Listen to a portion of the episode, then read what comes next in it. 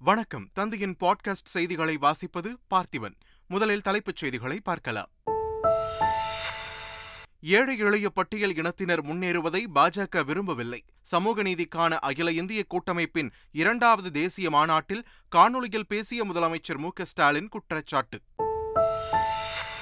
கோவில் பணியாளர்களுக்கான ஓய்வூதியத்தை உயர்த்தி வழங்கும் திட்டம். இன்று தொடங்கி வைக்கிறார் முதலமைச்சர் மு ஸ்டாலின்.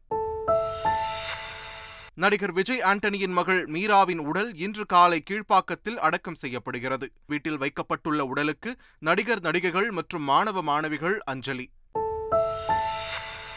நிபா வைரஸ் பாதிப்பு இன்னும் முடிவுக்கு வரவில்லை. இரண்டாவது அலை வருவதற்கான வாய்ப்பு. கேரள முதலமைச்சர் பினராயி விஜயன் எச்சரிக்கை. பழைய நாடாளுமன்ற கட்டடம் இனி சம்விதான் சதன் என்று அழைக்கப்படும். மக்களவை செயலகம் அறிவிப்பு. பிரதமர் நரேந்திர மோடியின் வாட்ஸ்அப் சேனல் தொடக்கம். வாட்ஸ்அப் சமூகத்தில் இணைவதில் மகிழ்ச்சி அடைவதாக பிரதமர் மோடி பெருமிதம். இனி விரிவான செய்திகள். ஏழை எளிய பட்டியல் இனத்தினர் முன்னேறுவதை பாஜக விரும்பவில்லை என்று சமூக நீதி மாநாட்டில் முதலமைச்சர் மு ஸ்டாலின் குற்றம் சாட்டியுள்ளார். அகில இந்திய சமூக நீதி கூட்டமைப்பின் இரண்டாவது தேசிய மாநாடு டெல்லியில் நடைபெற்றது. இந்த மாநாட்டில் முதலமைச்சர் மு ஸ்டாலின் சென்னையில் இருந்தபடி காணொலி வாயிலாக பங்கேற்று தலைமை உரை நிகழ்த்தினார். அப்போது பேசிய முதலமைச்சர் மு ஸ்டாலின் சமூக நீதிக்கு எதிராக பாஜக உள்ளது என்றும் ஏழை எளிய பட்டியல் இனத்தினர் முன்னேறுவதை பாஜக விரும்பவில்லை என்றும் குற்றம் சாட்டினார். இடஒதுக்கீடு வழங்கும் அதிகாரம் மாநில அரசுகளிடம்தான் இருக்க வேண்டும் என்றும் தனியார் நிறுவனங்களிலும் இடஒதுக்கீட்டை கொண்டு வர வேண்டும் என்றும் சமூக நீதி மாநாட்டில் முதலமைச்சர் மு. ஸ்டாலின் தெரிவித்துள்ளார். தமிழ்நாட்டில் உள்ளது போல ஒன்றிய அளவில் ஒன்றிய அரசின் கல்வி மற்ற வேலைவாய்ப்புகளில் இடஒதுக்கீடு முழுமையாக செயல்படுத்தப்படுவதை உறுதி செய்திட அகில இந்திய அளவில் சமூக நிதி கண்காணிப்பு குழுவினை நியமிக்க வேண்டும். இவை உள்ளிட்ட பல்வேறு தீர்மானங்களை நிறைவேற்றப்பட்டுள்ளன. இவை அனைத்தையும் செயல்படுத்தி காட்ட வேண்டும். அதிலும் குறிப்பாக மிக முக்கியமாக இடஒதுக்கீடு வழங்குதல் என்பது மாநில அரசுகளின் கையில்தான் இருக்க வேண்டும். இடஒதுக்கீடு வழங்கும் அதிகாரம் மாநிலங்களில் மாநிலங்களிடம் இருக்க வேண்டும். தமிழ்நாடு மாநிலத்தில் அறுபத்தொன்பது விழுக்காடு இடஒதுக்கீடு உறுதி செய்யப்பட்டது. சில மாநிலங்களில் ஐம்பது விழுக்காடு உள்ளது. அந்தந்த மாநிலங்களின் மக்கள் விகிதாச்சாரம் அடிப்படையில் வழங்கப்பட வேண்டும். எனவே ஐம்பது விழுக்காட்டுக்கு மேல் இடஒதுக்கீடு அளவீடு போகக்கூடாது என்று சொல்வதும் சரியல்ல. பழைய நாடாளுமன்றத்தில் உள்ள ஒவ்வொரு செங்கலும் இந்தியாவை வடிவமைத்தவர்களின் அர்ப்பணிப்பை எதிரொலிக்கிறது என்று பிரதமர் நரேந்திர மோடி தெரிவித்துள்ளார். பழைய நாடாளுமன்ற மைய மண்டபத்தில் இரு அவைகளின் உறுப்பினர்களுடன் பிரதமர் மோடி கலந்துரையாடிய புகைப்படங்களை மேற்கோள் காட்டி அறிக்கை வெளியிட்டுள்ளார். அந்த அறிக்கையில் புதிய நாடாளுமன்றத்திற்குள் நுழைந்திருக்கும் இந்த வேளையில் நாடாளுமன்றம் ஒரு கட்டடமாக மட்டுமல்லாமல் நமது நாட்டின் வளமான ஜனநாயக பாரம்பரியத்தின் சாட்சியாக நாம் நினைவு கூறுவதாக குறிப்பிட்டுள்ளார். பழைய நாடாளுமன்ற கட்டடம் இனி சம்விதான் சதன் என்று அழைக்கப்படும் என்று மக்களவைச் செயலகம் தெரிவித்துள்ளது.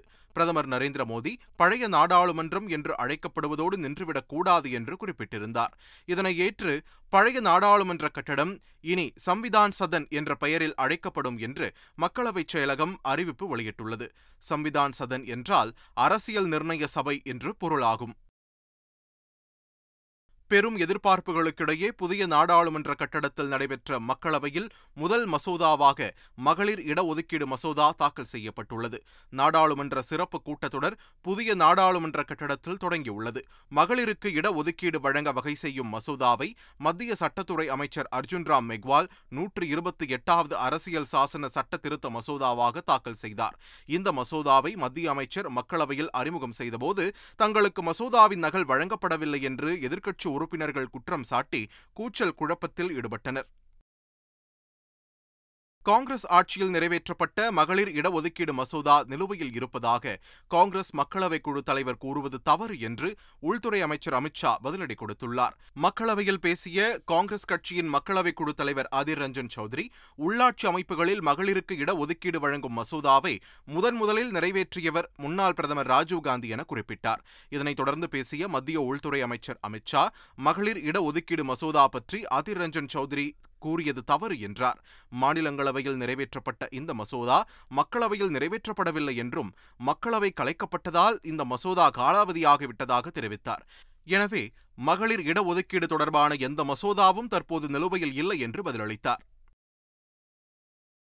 பல்வேறு கட்சிகளும் தாழ்த்தப்பட்ட மற்றும் பழங்குடியினத்திலிருந்து படிக்காத பெண்களை தேர்வு செய்து அவர்களை ஒன்றும் செயலாற்ற விடாமல் செய்துவிடுவதாக மாநிலங்களவை எதிர்க்கட்சித் தலைவர் மல்லிகார்ஜுன கார்கே புகார் கூறியுள்ளார்.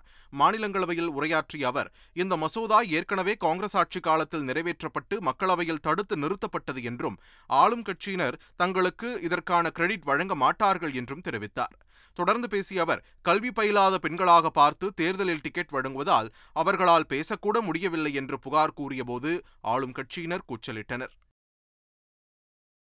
மகளிர் இடஒதுக்கீடு மசோதா குறித்து பல்வேறு கேள்விகளை எழுப்பியுள்ள மத்திய முன்னாள் அமைச்சர் ப. சிதம்பரம் புதுப்பிக்கப்பட்ட வாக்காளர் பட்டியல் அடிப்படையில் மகளிர் இடஒதுக்கீட்டை உடனடியாக அமல்படுத்த வேண்டும் என்று வலியுறுத்தியுள்ளார். இதுகுறித்து தனது எக்ஸ் தள பக்கத்தில் பதிவிட்டுள்ள அவர் மக்கள் தொகை கணக்கெடுப்புக்கான தேதியும் எல்லை நிர்ணயத்திற்கான தேதியும் அறிவிக்கப்படாத நிலையில் இந்த அறிவிப்பு பொய்யான வாக்குறுதி என்று குற்றம் சாட்டியுள்ளார். கோவில் பணியாளர்களுக்கான ஓய்வூதியத்தை உயர்த்தி வழங்கும் திட்டத்தை முதலமைச்சர் மு ஸ்டாலின் இன்று தொடங்கி வைக்கிறார். இந்து சமய அறநிலையத்துறை கட்டுப்பாட்டில் உள்ள கோவில்களில் பணியாற்றி ஓய்வு பெற்ற ஊழியர்களுக்கான ஓய்வூதியம் மூவாயிரம் ரூபாயிலிருந்து நான்காயிரம் ரூபாயாகவும் குடும்ப ஓய்வூதியம் ஆயிரத்து ஐநூறு ரூபாயில் இருந்து இரண்டாயிரம் ரூபாயாகவும் உயர்த்தப்பட்டுள்ளது. சென்னை தலைமைச் செயலகத்தில் இத்திட்டத்தை இன்று தொடங்கி வைக்கும் முதலமைச்சர் மு ஸ்டாலின் பயனாளிகளுக்கு அதற்கான காசோலையை வழங்க உள்ளார். காவிரி விவகாரம் தொடர்பாக செப்டம்பர் இருபத்தி ஓராம் தேதி உச்சநீதிமன்றத்தில் வழக்கு விசாரணைக்கு வரவுள்ள நிலையில் இன்று வழக்கறிஞர்களுடன் அமைச்சர் துரைமுருகன் ஆலோசனை மேற்கொள்ள உள்ளார். தமிழகத்திற்கு மேலும் பதினைந்து நாட்களுக்கு ஐயாயிரம் கன அடி தண்ணீர் திறக்க கர்நாடகாவிற்கு காவிரி நீர் மேலாண்மை ஆணையம் உத்தரவிட்டது. ஆனால் அந்த உத்தரவை கர்நாடக அரசு நிறைவேற்றவில்லை. இந்நிலையில் காவிரி நீர் மேலாண்மை ஆணையத்தின் உத்தரவை எதிர்த்து உச்சநீதிமன்றத்தில் மாநில அரசு வழக்கு தொடர உள்ளதாக கர்நாடக துணை முதலமைச்சர் டி கே சிவகுமார் கூறியுள்ளார் என்பது குறிப்பிடத்தக்கது. தமிழ்நாட்டில்தான் தீண்டாமை அதிகமாக இருப்பதாக ஆளுநர் ஆர். என். ரவி கருத்து தெரிவித்த நிலையில் சனாதனத்தை ஒழித்தால் தீண்டாமை ஒழிந்துவிடும் என நம்புவதாக அமைச்சர் உதயநிதி ஸ்டாலின் பதிலளித்துள்ளார். இப்போதைக்கு கொண்டு வர மாதிரி தெரியல அதான் ஃபர்ஸ்ட் சென்சஸ் எடுக்கணுன்றாங்க நம்ம கிட்டத்தட்ட பத்து வருஷமா அந்த கோரிக்கை வச்சுட்டு இருக்கோம் சரியான ஒரு கிளாரிட்டியே இல்லையே. எப்போ எப்போ பண்ண போறாங்க தமிழ்நாட்டில் தீண்டாமை அதிகமா இருக்குன்னு சொல்லிட்டு. எப்படி பாக்குறீங்க ஆமா அதுதான் சொல்றோம். நாங்கள் அதான் சொல்றோம். சனாதனத்தை ஒழிக்கணும்னு சொல்றோம்ல அதுதான் ஜாதி வேறுபாடுகள்லாம் இருக்கக்கூடாது. பிறப்பால் பிறப்பால் ஒழிச்சு நம்புறீங்களா? ஆமா நம்புறேன். நீங்க நம்புறீங்களா? இல்ல சார் நீங்க- நீங்க நம்பலையா? நம்புங்க. அண்ணாவை விமர்சித்த விவகாரத்தில் திமுக அமைதியாக இருப்பது ஏன் என்று அதிமுக முன்னாள் அமைச்சர் செல்லூர் ராஜு கேள்வி எழுப்பியுள்ளார். அதிமுக சார்பில் மறைந்த முதலமைச்சர் அண்ணாவின் பிறந்தநாள் பொதுக்கூட்டம் மதுரை உலாங்கு பகுதியில் நடைபெற்றது. இதில் பங்கேற்று பேசிய அவர் அண்ணாவை பற்றி இழிவாக பேசியபோது கூட்டணியில் இருந்த நாங்களே குரல் கொடுக்கும்போது திமுகவினர் குதித்தெழுந்திருக்க வேண்டாமா என்றும் கேள்வி எழுப்பினார். அதிமுக கூட்டணியில் பாஜக இல்லை என முன்னாள் அமைச்சர் ஜெயக்குமார் தெரிவித்திருந்த நிலையில் நரேந்திர மோடிதான் அடுத்த பிரதமர் என மக்கள் முடிவெடுத்துள்ளதாக முன்னாள் அமைச்சர் ஆர் பி உதயகுமார் கூறியுள்ளார். ரகசியத்தை சொல்லுவீங்களா உதயநிதி ஸ்டாலின்? அப்படின்னு கேட்டா அவங்க சொல்றாங்க. ராகுல் காந்தி பிரதமரா வருவாராம் அதுக்கப்புறம் அவர் கையெழுத்து போடுவாராம் பாரத பிரதமர் நரேந்திர மோடிஜி என்று இந்த நாட்டு மக்கள் எல்லாம் இன்றைக்கு தீர்மானம் செய்திருக்கிறார்கள். ஆகவே இங்கே பாரத ராகுல் காந்தி வந்ததுக்கு பிறகு நீட் தேர்வை ரத்து செய்வாங்களாம் கடல் இன்னைக்கு வத்துறது கருவாடு இன்னைக்கு கிடைக்கிறது. அது மாதிரி கதையா இருக்கு இந்த இவங்க சொல்ற கதை. பிரபல யூடியூபர் டிடிஎஃப் வாசன் மருத்துவ பரிசோதனைக்கு பிறகு சென்னை ஸ்டான்லி மருத்துவமனையில் அனுமதிக்கப்பட்டுள்ளார். இருசக்கர வாகன விபத்தில் சிக்கி கைது செய்யப்பட்டுள்ள யூடியூபர் டிடிஎஃப் வாசனை அக்டோபர் மூன்றாம் தேதி வரை நீதிமன்ற காவலில் வைக்க நீதிபதி உத்தரவிட்டார். இந்நிலையில் மருத்துவ பரிசோதனைக்காக புழல் மத்திய சிறையில் இருந்து போலீஸ் பாதுகாப்புடன் சென்னை அரசு ஸ்டான்லி மருத்துவமனைக்கு அழைத்து வரப்பட்டார். அப்போது அவருக்கு மருத்துவ பரிசோதனை நடத்தப்பட்டது. மருத்துவ பரிசோதனை முடிந்த நிலையில் டிடிஎஃப் வாசன் சிகிச்சைக்காக மருத்துவமனையில் அனுமதிக்கப்பட்டுள்ளார். சாலை விதிமீறல் தொடர்பாக ஏராளமான வழக்குகள் இருப்பதால் டிடிஎஃப் வாசனின் லைசன்ஸ் நிரந்தரமாக முடக்கப்படுமா என்ற கேள்வி எழுந்துள்ளது. சாலை விதிமீறல் தொடர்பான வழக்குகளில் தொடர்ந்து சிக்கி சர்ச்சைகளுக்கு பேர் போனவர் டிடிஎஃப் வாசன். தற்போதைய சூழலில் அவரது லைசன்ஸை முடக்க போக்குவரத்து துறை அதிகாரிகளுக்கு போலீசார் பரிந்துரை செய்துள்ளதாக தகவல் வெளியாகியுள்ளது. தொடர்ந்து போக்குவரத்து விதிமீறலில் ஈடுபட்டால் நீதிமன்றத்தின் உத்தரவுபடி லைசென்ஸை நிரந்தரமாக தடை செய்யவும் வாய்ப்பு இருப்பதால் டிடிஎஃப் வாசனின் ஓட்டுநர் உரிமம் நிரந்தரமாக தடை செய்யப்படுமா என்ற கேள்வி எழுந்துள்ளது. தலைமன்னார் அருகே மீன்பிடிக்க சென்ற தமிழக மீனவர்களை இலங்கை கடற்படையினர் விரட்டியடித்தனர். ராமேஸ்வரத்தில் மூன்று நாட்கள் கழித்து சுமார் இருநூறு படகுகளில் மீனவர்கள் மீன்பிடிக்க சென்றனர். தனுஷ்கோடி தலைமன்னார் இடையே மீனவர்கள் மீன்பிடித்துக் கொண்டிருந்தபோது அங்கு வந்த இலங்கை கடற்படையினர் மீனவர்களை விரட்டியடித்தனர். வானத்தை நோக்கி துப்பாக்கியால் சுட்டு தமிழக மீனவர்கள் விரட்டியடிக்கப்பட்டுள்ளனர். இதனால் அச்சமடைந்த மீனவர்கள் அவசர அவசரமாக கரை திரும்பினர். நடிகர் விஜய் ஆண்டனியின் மகளின் உடல் கீழ்ப்பாக்கம் கல்லறை தோட்டத்தில் இன்று காலை அடக்கம் செய்யப்பட உள்ளது. வீட்டில் நேற்று அதிகாலை தற்கொலை செய்து கொண்ட நடிகர் விஜய் ஆண்டனியின் மகள் மீராவின் உடலுக்கு திரையுலகினர் அஞ்சலி செலுத்தினர். இதனையடுத்து அவருடைய உடலுக்கு கிறிஸ்துவ முறைப்படி சடங்குகள் நடத்தப்பட்டு இன்று காலை சென்னை கீழ்ப்பாக்கத்தில் உள்ள மயானத்தில் நல்லடக்கம் செய்யப்படுகிறது. பிரதமர் மோடியின் வாட்ஸ்அப் சேனல் தொடங்கப்பட்டுள்ளது. இதுகுறித்து புகைப்படத்தை பிரதமர் மோடி பகிர்ந்துள்ளார். புதிய வாட்ஸ்அப் சேனலில் சேரும்போது வாட்ஸ்அப் சமூகத்தில் இணைவதில் மகிழ்ச்சியடைவதாக பிரதமர் மோடி தெரிவித்தார். மக்களுடன் நெருங்கி பழகவும் அவர்களுடன் தொடர்புகளை அதிகரிக்கவும் இது ஒரு புதிய வாய்ப்பு என்றும் தெரிவித்துள்ளார். இதன் மூலம் அவர் நாட்டு மக்களுடன் தொடர்பை ஏற்படுத்த முடியும் என்றும் நம்பிக்கை தெரிவித்துள்ளார். நிபா வைரஸ் பாதிப்பு இன்னும் முடிவுக்கு வரவில்லை என்றும் இரண்டாவது அலை வருவதற்கான வாய்ப்பு இருப்பதாகவும் கேரள முதலமைச்சர் பினராயி விஜயன் எச்சரித்துள்ளார். நிபா வைரஸ் தொற்றால் பாதிக்கப்பட்டு கோழிக்கோட்டில் இரண்டு பேர் உயிரிழந்த நிலையில் நான்கு பேர் சிகிச்சை பெற்று வருகின்றனர். இந்நிலையில் திருவனந்தபுரத்தில் செய்தியாளர்களை சந்தித்த முதலமைச்சர் பினராயி விஜயன் நிபா வைரஸை எதிர்கொள்ள முழு சுகாதார அமைப்பும் தயாராக உள்ளதாகவும் கோழிக்கோடு கண்ணூர் வயநாடு மலப்புரம் மாவட்டங்களில் முன்னெச்சரிக்கை நடவடிக்கைகள் முடுக்கிவிடப்பட்டுள்ளதாகவும் தெரிவித்தார்.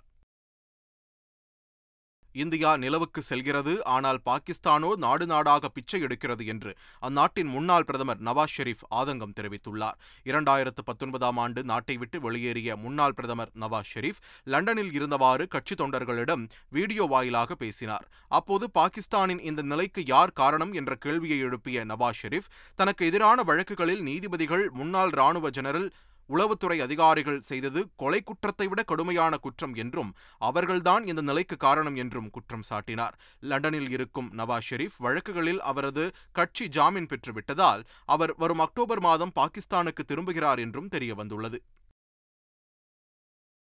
ஆசிய விளையாட்டுப் போட்டித் தொடரின் கால்பந்து போட்டியில் சீனாவிடம் இந்தியா தோல்வியடைந்தது. குரூப் ஏ பிரிவில் நடைபெற்ற லீக் போட்டியில் சீனாவும் இந்தியாவும் மோதின. ஹோங்சோ நகரில் நடைபெற்ற போட்டியின் முதல் பாதியில் இரு அணிகளும் தலா ஒரு கோல் அடித்து சமநிலை வகித்தன. ஆனால் இரண்டாவது பாதி ஆட்டத்தில் சீன வீரர்கள் அடுத்தடுத்து கோல் அடிக்க இந்திய வீரர்கள் தடுமாறினர். இரண்டாவது பாதியில் முழுமையாக ஆதிக்கம் செலுத்திய சீனா ஆட்ட நேர முடிவில் ஐந்துக்கு ஒன்று என்ற கோல் கணக்கில் வெற்றி பெற்றது. ஆசிய விளையாட்டுப் போட்டித் தொடரின் ஆடவர் வாலிபால் லீக் போட்டியில் இந்தியா வெற்றி பெற்றுள்ளது. வரும் இருபத்தி மூன்றாம் தேதி ஆசிய விளையாட்டுப் போட்டிகள் சீனாவின் ஹோங்சோ நகரில் அதிகாரப்பூர்வமாக தொடங்க உள்ளது. கிரிக்கெட் வாலிபால் கால்பந்து உள்ளிட்ட போட்டிகள் முன்கூட்டியே தொடங்கியுள்ளன. இந்நிலையில் குரூப் ஏ பிரிவில் நடைபெற்ற வாலிபால் லீக் போட்டியில் இந்தியாவும் கம்போடியாவும் மோதின. விறுவிறுப்பாக நடைபெற்ற இந்த போட்டியில் இருபத்தைந்துக்கு பதினான்கு இருபத்தைந்திற்கு பதிமூன்று இருபத்தைந்திற்கு பத்தொன்பது என்ற செட் கணக்கில் இந்தியா வெற்றி பெற்று தொடரை வெற்றியுடன் தொடங்கியுள்ளது. மீண்டும் தலைப்புச் செய்திகள். ஏழை எளிய பட்டியல் இனத்தினர் முன்னேறுவதை பாஜக விரும்பவில்லை. சமூக நீதிக்கான அகில இந்திய கூட்டமைப்பின் இரண்டாவது தேசிய மாநாட்டில் காணொலியில் பேசிய முதலமைச்சர் மு ஸ்டாலின் குற்றச்சாட்டு. கோவில் பணியாளர்களுக்கான ஓய்வூதியத்தை உயர்த்தி வழங்கும் திட்டம்.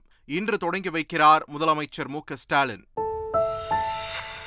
நடிகர் விஜய் ஆண்டனியின் மகள் மீராவின் உடல் இன்று காலை கீழ்ப்பாக்கத்தில் அடக்கம் செய்யப்படுகிறது. வீட்டில் வைக்கப்பட்டுள்ள உடலுக்கு நடிகர் நடிகைகள் மற்றும் மாணவ மாணவிகள் அஞ்சலி.